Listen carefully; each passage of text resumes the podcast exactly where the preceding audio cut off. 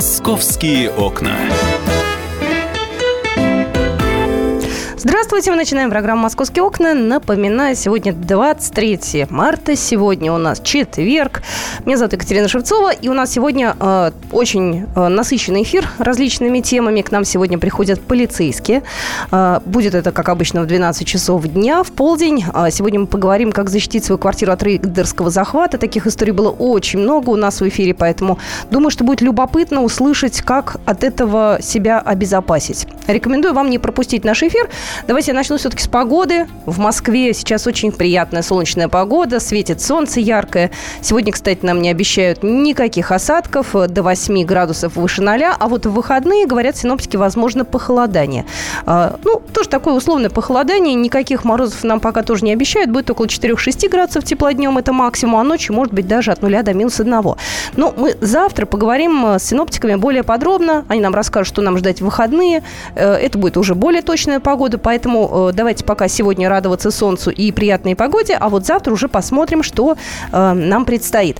Ну, буквально через мгновение я поприветствую своего коллегу. У нас э, будет сейчас очередная наша тема. Да, вчера был действительно серьезный пожар на Изумрудной улице. Вот подробности узнаете через секунду. Московские окна. Александр Газа пришел в студию, корреспондент московского отдела. А вчера в 4 часа дня поступила информация от очевидца о пожаре по адресу улица Изумрудная, 46, корпус 3. Оперативно приехали пожарные, насколько я понимаю, спасатели. Да, очень быстро приехали спасатели, и им пришлось... Дело в том, что очаг пожара находился на втором этаже, и очень быстро, буквально в считанные минуты, огонь перекинулся даже на соседние квартиры, а, и многие люди, которые живут выше, а это панельная девятиэтажка, они просто не могли в этом дыму через подъезд как-то выбраться. Поэтому а, спасатели, первые а, расчеты, они выводили вот тех людей, которые находились в подъезде и могли пострадать. 39 человек человек выявили, в том числе, как сообщается, грудной ребенок, среди них и мужчина-инвалид. А, около часа пожарные боролись с огнем. Удалось все-таки его затушить. По некоторым данным, общая э, площадь вот этого пожара до 300 квадратных метров. Слушай, это довольно если много. не в квадратных метрах, а в квартирах говорить, сколько квартир от этого пострадало пожар вчера? Ну, я, я не могу сказать, но не, несколько соседних квартир совершенно точно пострадали. А, и э, уже при разборе завалов нашли, к сожалению, тело э, хозяина той самой квартиры, где начался пожар. И одна из из женщин, уже не из этой квартиры, а из соседних, э, которая пострадала в пожаре, э, она скончалась в машине скорой, то есть реанимацию, но реанимационные э, действия не принесли, к сожалению, хорошего результата. В общей сложности, но по сообщению Следственного комитета, в числе пострадавших 19 человек, то есть получивших так, там э, какие-то повреждения, да, все они были госпитализированы, и среди этих 19 надо отметить двое детей. Они в больнице сейчас все пострадавшие? А, ну, самые тяжелые остаются, у некоторых, слава богу, там, ну, просто какие-то там надышались дыма или угу. вот что-то такое, да, то есть э, не, не требуют э, какой-то такой госпитализации не требуется, но тем не менее были отправлены в больницу, всех проверили.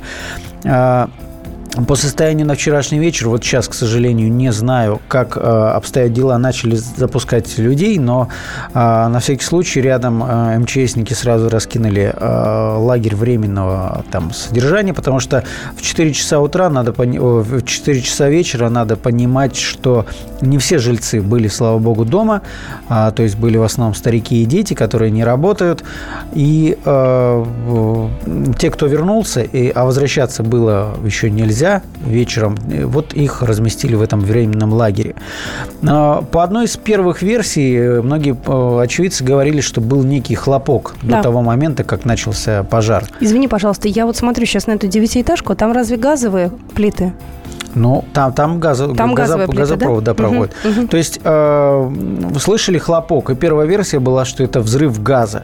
Но приехали сотрудники Мосгаза, и вот пресс-служба этого учреждения прям настоятельно говорит, что газ тут ни при чем. Э, говорит, что э, эпицентр пожара был в жилой комнате, а вовсе не на кухне, где стоит газовое оборудование, и что вообще газовые сети никак не пострадали, то есть нет никаких данных о том, что был взрыв.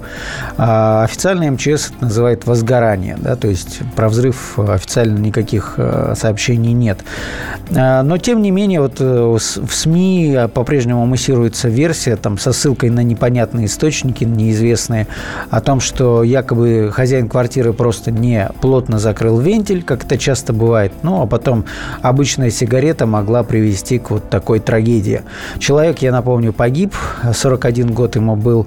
А, тем не менее, Следственный комитет завел уголовное дело по статьям причинения смерти по неосторожности двум лицам и уничтожение или повреждение имущества по неосторожности. Известно, что расследование взял под личный свой контроль э, главный, э, глава Следственного комитета по Москве генерал-майор юстиции Александр Дрыманов.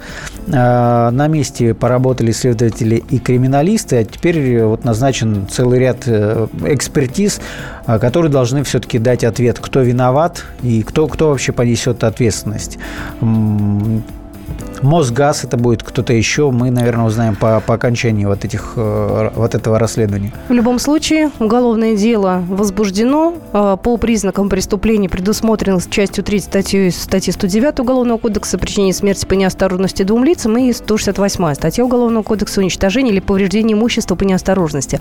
Ну, как я понимаю, предъявлять, собственно, некому, потому что виновник э, этого ЧП, он, к сожалению, скончался. Тут, Но пока наверное... я только что об этом сказал, что назначены экспертизы, и только они смогут ответить все-таки, что могло произойти, откуда начался пожар, по какой причине. И ответы мы получим в, по окончании этого расследования. Ну, я надеюсь, что это будет достаточно оперативно. Вот, э, ну, очень, опять же, надеюсь на то, что люди быстро смогут вернуться к себе в квартиры. Но то, что я вчера видела, э, такое зрелище достаточно жуткое. Дом охвачен черным дымом таким. Поэтому я и спрашиваю, сколько квартир. Но на самом деле я предположу, что пока непонятно. Но, Там да, Гарри копоть может быть да, практически Гарри везде. копоть, потому что из окон вот валил черный дым, и фактически всю стену вот этим черным заволокло, и сложно понять, понять визуально, где все-таки был огонь, а где не был. Но по, по нашим данным, он э, эпицентр был на втором этаже. Дальше третьего этажа все-таки огонь не, не поднялся. Пожарные все-таки сумели локализовать, а потом потушить пожар. Ну что же, мы как только будет какая-то оперативная информация, вам об этом сообщим. В студии был Александр Рогоза, корреспондент московского отдела. Ну, с Александром мы встретимся э, буквально ну, через 40 в прямом эфире, да. да, потому что тема рейдерского захвата квартиры – это просто Сашина тема. То есть ни одна, по-моему, история, где людей кидают с квартирами, не проходит мимо его, мимо твоего, да? Ну, схем потому что многие, и, к сожалению, таких случаев очень много. Но тут я надеюсь, что мы сегодня получим ответы, э, как обезопасить себя, потому что это связано с долями квартир. Очень многие москвичи, к сожалению, в эту историю впутаны, и не все истории заканчиваются благополучно. Вот. Спасибо большое. Ну что же, я еще одну новость вам расскажу через секунду, любопытную. «Московские окна». Знаете, странная, мне кажется, история сегодня произошла. Ну, странная, потому что девушки у меня вызывают, э, ну, мягко скажем, недоумение. Двух менеджеров по работе с клиентами одного из московских отделений Сбербанка сегодня задержали в автосалоне во время покупки нового Феррари. Две девушки решили на деньги клиента купить ни много ни мало Феррари. То есть вот такой странный шаг, он, естественно, вызвал огромное количество вопросов. Но я предполагаю, что девушки пришли не увешанные бриллиантами, да, не приехали с личными водителями, а именно так, наверное, должны выглядеть клиенты, которые себе а, покупают Феррари. А, значит, э, их задержали. Девушки, э, естественно, себя выдали. Им 22 и 26 лет. Это сестры. А, по версии следствия, они сняли и обналичили крупную сумму со счетов одного из клиентов финансовой организации. Вот. Они, оказывается, еще планировали деньги взять. У них в планах было снять около 4 миллиардов рублей. А, значит, средства, по словам а, источников следствия, якобы ушли на счет э, фирмы «Однодневок». А, в отношении барышень возбуждено уголовное дело. Сейчас следователи выясняют, были ли у них сообщники или нет. Вот. А в Сбербанке сказали, что расследование проводится при активном содействии службы безопасности кредитного учреждения. Вот. Но девушки более чем удивительная, конечно. Не знаю, как у них жизнь сложится дальше. Но предположу, что все-таки э, придется им некоторое время в местах заключения провести. Вот, потому что мошенничество – это дело серьезное, это уже уголовная статья. Ну что же, мы э, буквально через две минуты вновь вернемся в эфир. Ко мне присоединится корреспондент московского отдела Дина Карпицкая. У нас будет продолжение истории про многодетного отца, который взял квартиру в ипотеку, выплатить вовремя не смог, и квартиру выставили на торги. Подробности этой истории через две минуты. «Московские окна». Рецепт приготовления лучшего утреннего шоу от Михаила Антонова. Это очень просто. Берем главные темы из интернета, добавляем щепотку экспертов, затем обжариваем главную тему, желательно с двух сторон. Периодически приправляем все это мнениями слушателей, иронию и сарказм добавляем по вкусу. Наслаждайтесь. Утреннее информационное шоу «Главное вовремя» с Михаилом Антоновым. Каждое утро до 11 часов на радио «Комсомольская правда».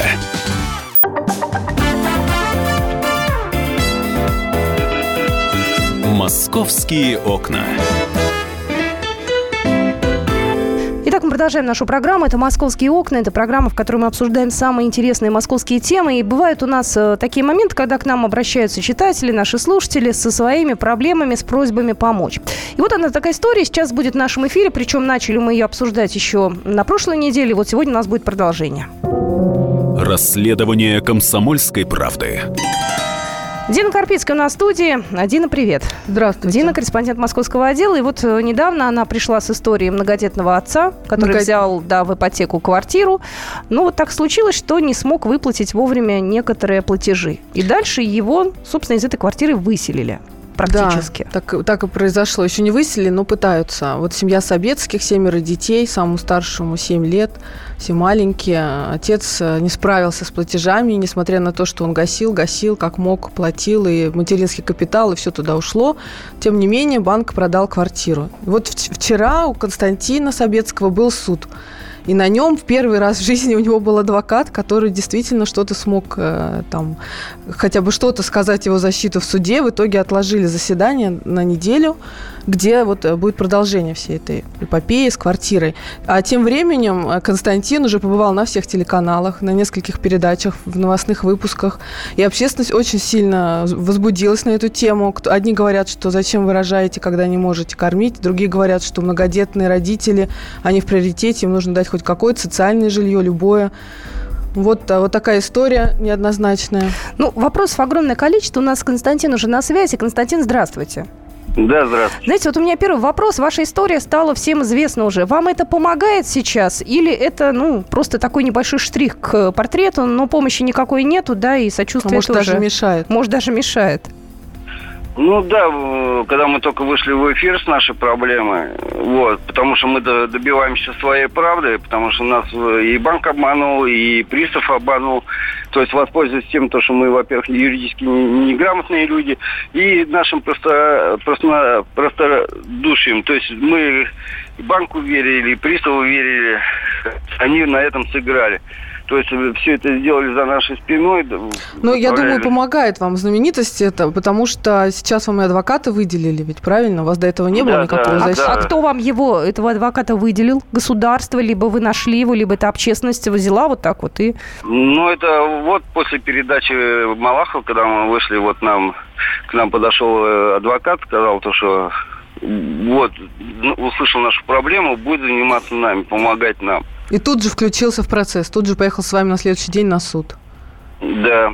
И каков э, результат вот этого судебного заседания? По-моему, мы с вами до него как раз говорили. У нас был другой адвокат в эфире, который сказал, что шансов немного, но они есть. Э, сдвинулось ну, что-то?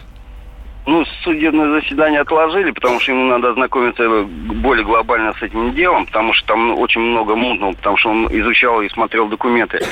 Вот. Но если не было телеканала, пятого телеканала, нам бы не дали этого сделать. Да, журналисты и... вчера были прямо на суде. Да, да смутили да, всех да. судей. И, да, если бы вот их не было, тогда бы все прошло, как всегда шло. То есть меня не слушают, слушают представители банка и представители, кто у нас купил квартиру. Ну, насколько я знаю, знаю, адвокат нашел нарушения какие-то, да, вот в э, актах купли-продажи вашей квартиры. Да. То есть там не было Да, да, специальных разрешений суда, и не участвовала как-то опека во всех этих делах. Да. То есть Я нарушения это есть. тоже не замешана там. А вот потому этот, что э, она не защищает вообще никак. а брачный права детей. договор, вот этот вот факт, который был, э, я так понимаю, составлен брачный договор в процессе заключения Это как-то вот этого кредита. имеет теперь Теперь значение? Ну, значение тем, то, что моя супруга и дети вообще не претендуют ни, никакие доли на эту квартиру. Получается, я только один собственник, а они просто там прописаны. Вот в чем было брачного этого контракта, который мне предъявил банк. Ну, я думаю, сейчас юристу есть там над чем поработать, э, покопаться во всех документах, поднять все эти вопросы. А банк не выходил к вам э, на связь, э, не предлагал договориться миром, нет. может быть, сказать, ну, слушайте, ладно, давайте... по- Нет, да, никто? Нет, ник- никто. Я даже весь 2016 год носился по всем инстанциям, меня вообще никто не хотел слушать.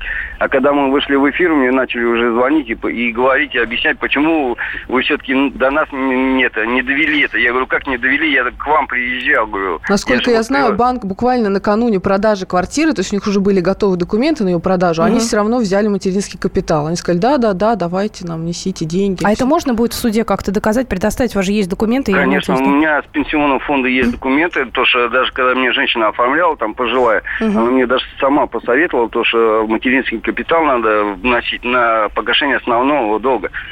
А Они И взяли и поэтому- погасили да, проценты Да, да, и мы так оформили эти деньги. Но основной долг, он вообще даже ни на копейку не снизился. И тем более этот материнский капитал они увидели только э, пенсионный фонд, когда меня оформляли, мне сказали, что через три дня они поступят в банк. А они только увидели их через два месяца. То есть два месяца деньги эти там болтались, Да. и никак, Я даже а проценты росли. пенсионный, да, пенсионный фонд ездил, это, хотел узнать, почему так получилось. Он говорит, нет, у нас госпредприятие, поэтому по поводу того, что касается денег, здесь подсудные, и мы поэтому три дня есть у нас срок, мы их переправляем сразу. Это дальше, говорит, вам надо разбираться с банком.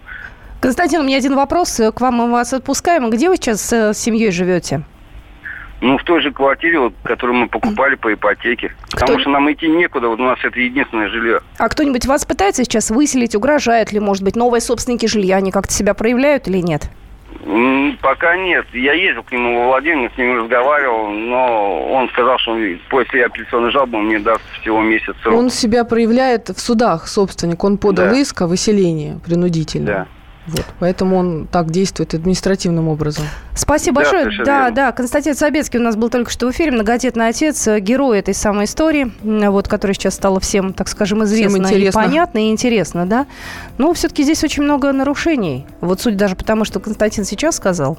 Очень много нарушений и со стороны Константина, потому что когда берешь ипотеку, ты подписываешь договор, ты обязан платить эти деньги, да, то есть так или иначе. И со стороны банка тоже. Но банк в этой ситуации, он вообще, получается, не проиграл ни на копейку. Мало того, что он получил все деньги с Константина, который мог, и еще и продал квартиру по, по рыночной цене. Но я так понимаю, что Константин, он не отказывается платить эту ипотеку, да? У него был временный какой-то вот такой, ну... Трудности были Трудности, да, сейчас у него все нормализовалось, он все уже может выплачивать, то есть он готов, согласен, потому что если примут э, его сторону, то он должен тоже свои Да, обязательства. конечно, он готов э, оплачивать, готов работать на трех работах, чтобы его семья жила в этой квартире. А жена Вот. не работает у него, да? Ну, жена семеро детей, конечно, куда и работать, она вообще только детьми занимается.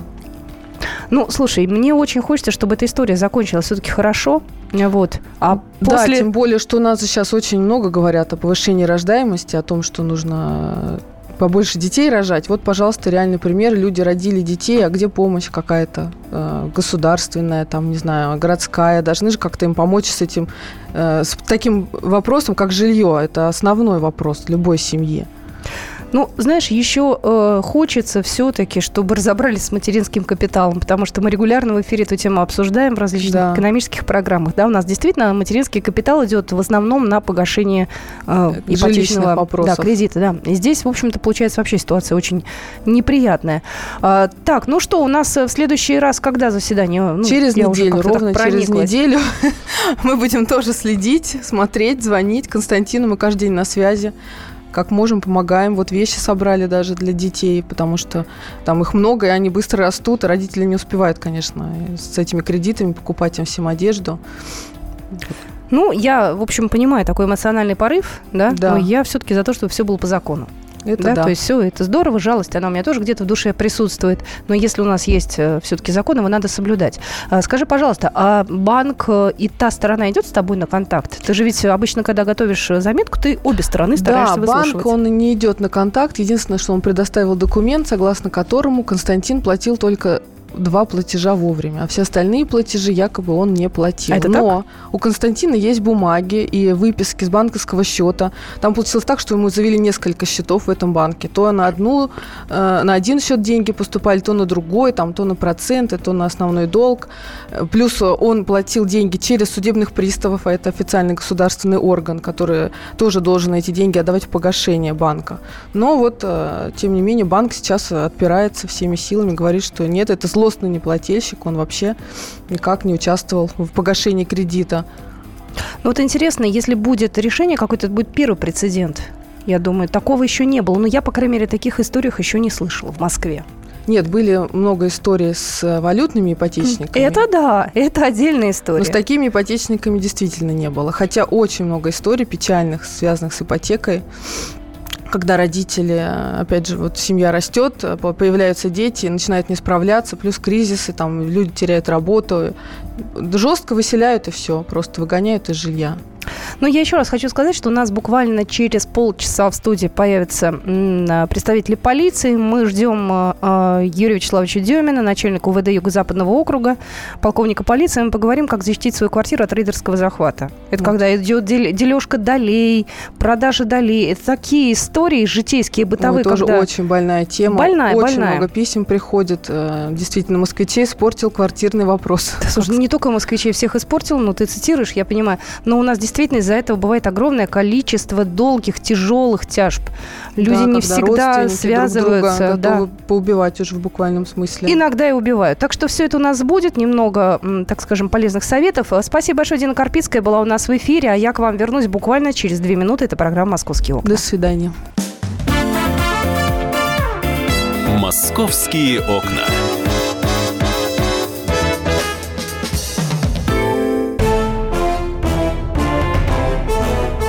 Товарищи солдаты и офицеры российской армии. Полковник Баронец разрешает обратиться. Звоните и задавайте накопившиеся вопросы. Угроза НАТО, жилье для военнослужащих и перевооружение России. Обо всем этом Виктор Баранец знает лучше других. Программу «Военный ревю» слушайте по будням с 5 вечера по московскому времени.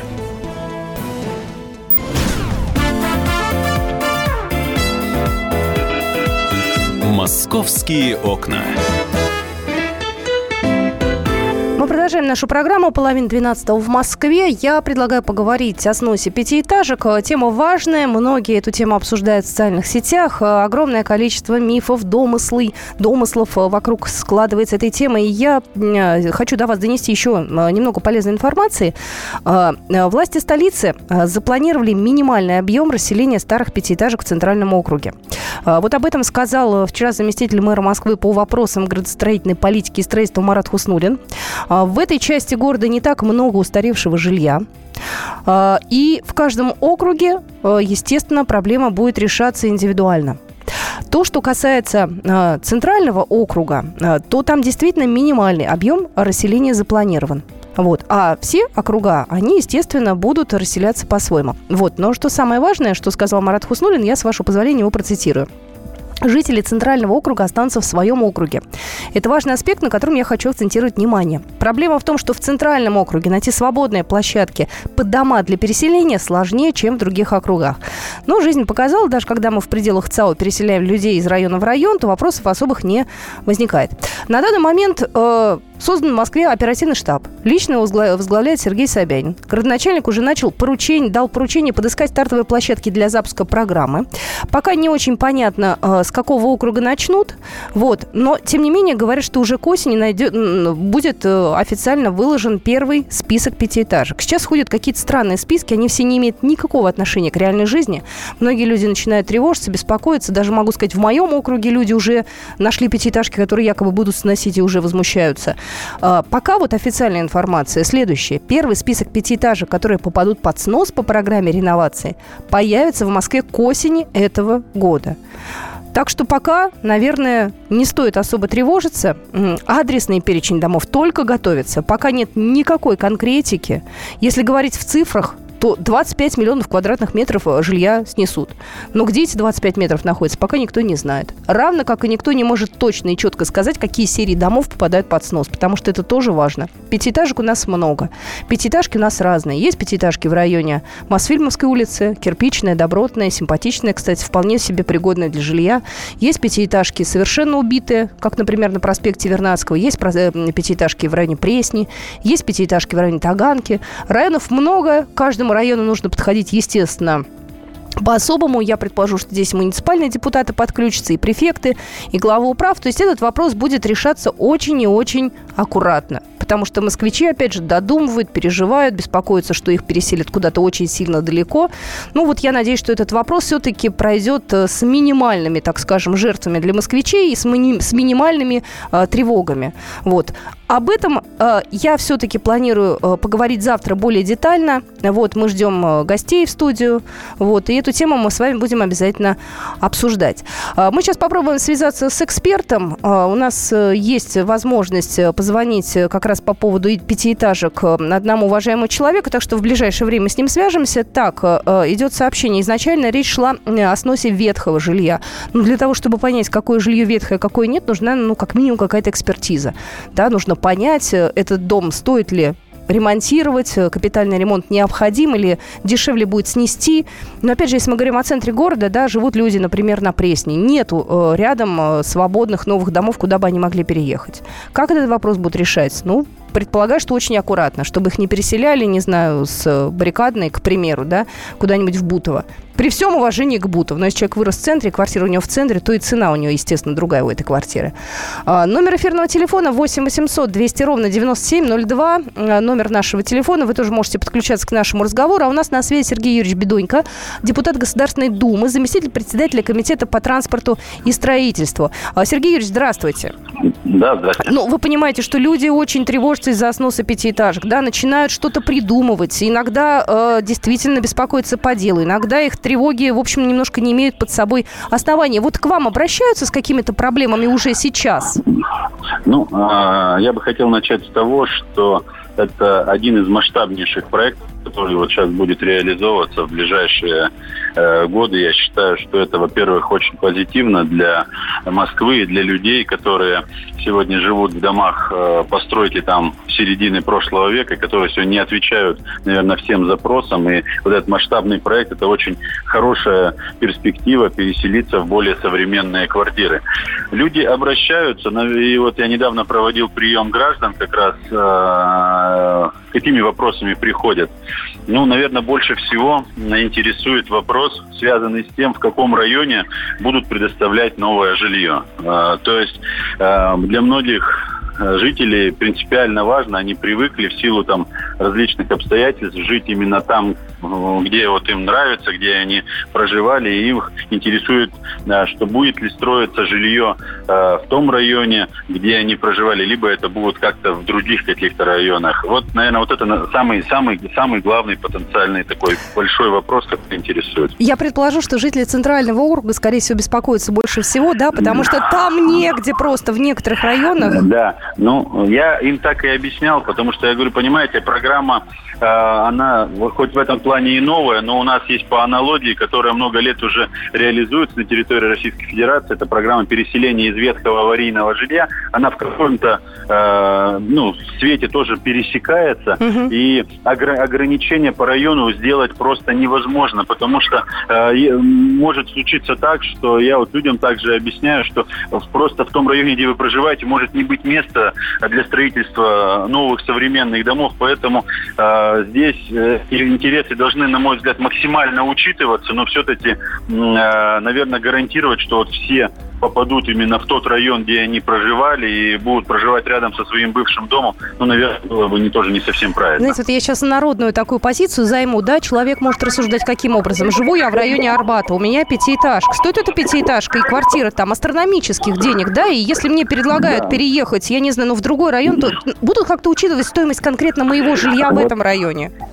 Вот, вот э, мы сейчас, вы абсолютно правильный вопрос задали, э, и, соответственно, э, по результатам встреч с людьми мы обязательно при формировании вот этой программы, при участии это, это мнение будем доносить. Поэтому других, я думаю, что у людей все понимают прекрасно, что переехать в более современную квартиру это хорошо. Вот те граждане, их было достаточно много, которые были у меня на приеме, у них основной вопрос именно по району проживания. Понятно, что цена в центральных районах, даже э, панельной пятиэтажки, будет отличаться э, от э, современной квартиры где-то на окраинах. Поэтому нам еще необходимо вот эти моменты тоже продумать и максимально э, мнение людей в этом плане учесть. Ну и, как я понимаю, пока нет списка домов, московские власти обещают к да. осени, да, пока ничего нет, то есть все, да, что конечно, сейчас где-то появляется, еще это пока... неправда. Э, это пока еще все на старте, еще надо сделать полный реестр э, всего жилья, который необходимо будет переселять Поэтому работа началась. Сегодня дан старт стратегический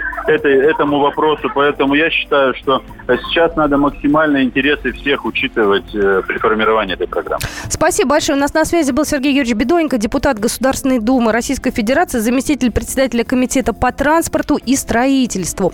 Э, сообщения к нам приходят. Пусть город выкупает метры в хрущевках по средней рыночной цене в конкретном районе.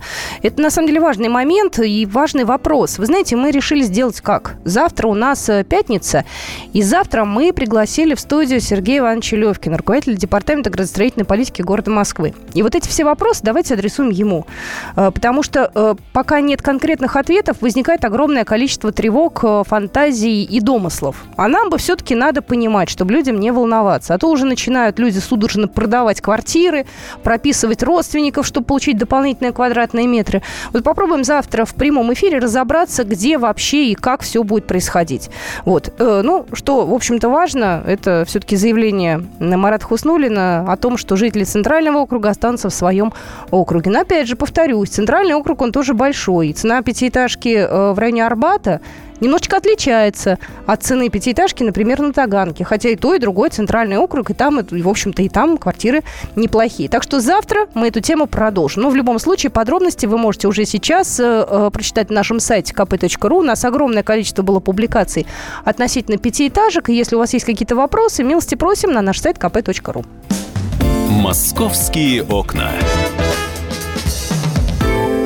Ну, давайте пару слов э, про наш любимый Мару Багдасарян. А, тут пришла информация о том, что она а, фотографировалась, выложила в Инстаграм э, себя э, за рулем после того, как ее лишили прав.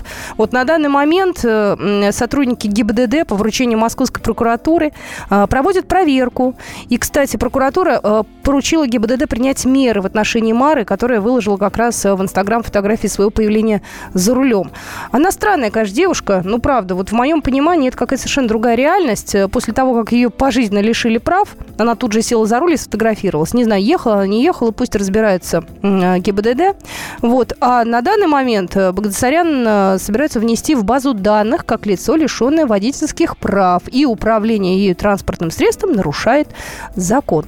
Ну ладно, с Марой разобрались. Тут очередные молодые люди устроили беспредел в центре Москвы. Что самое ужасное, они все это дело снимают, естественно. Водитель Гелендвагена устроил гонки по Новому Арбату зарплату.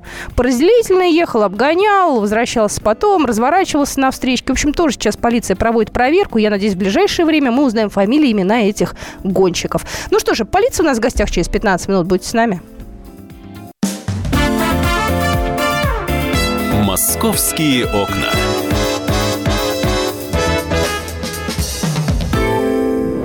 То, о чем все говорили весь день – складывается в картину дня на радио «Комсомольская правда». Ключевые новости, события и происшествия обсуждаем в прямом эфире вместе с вами. Слушайте и звоните в программу «Картина дня» по будням после 7 вечера по московскому времени.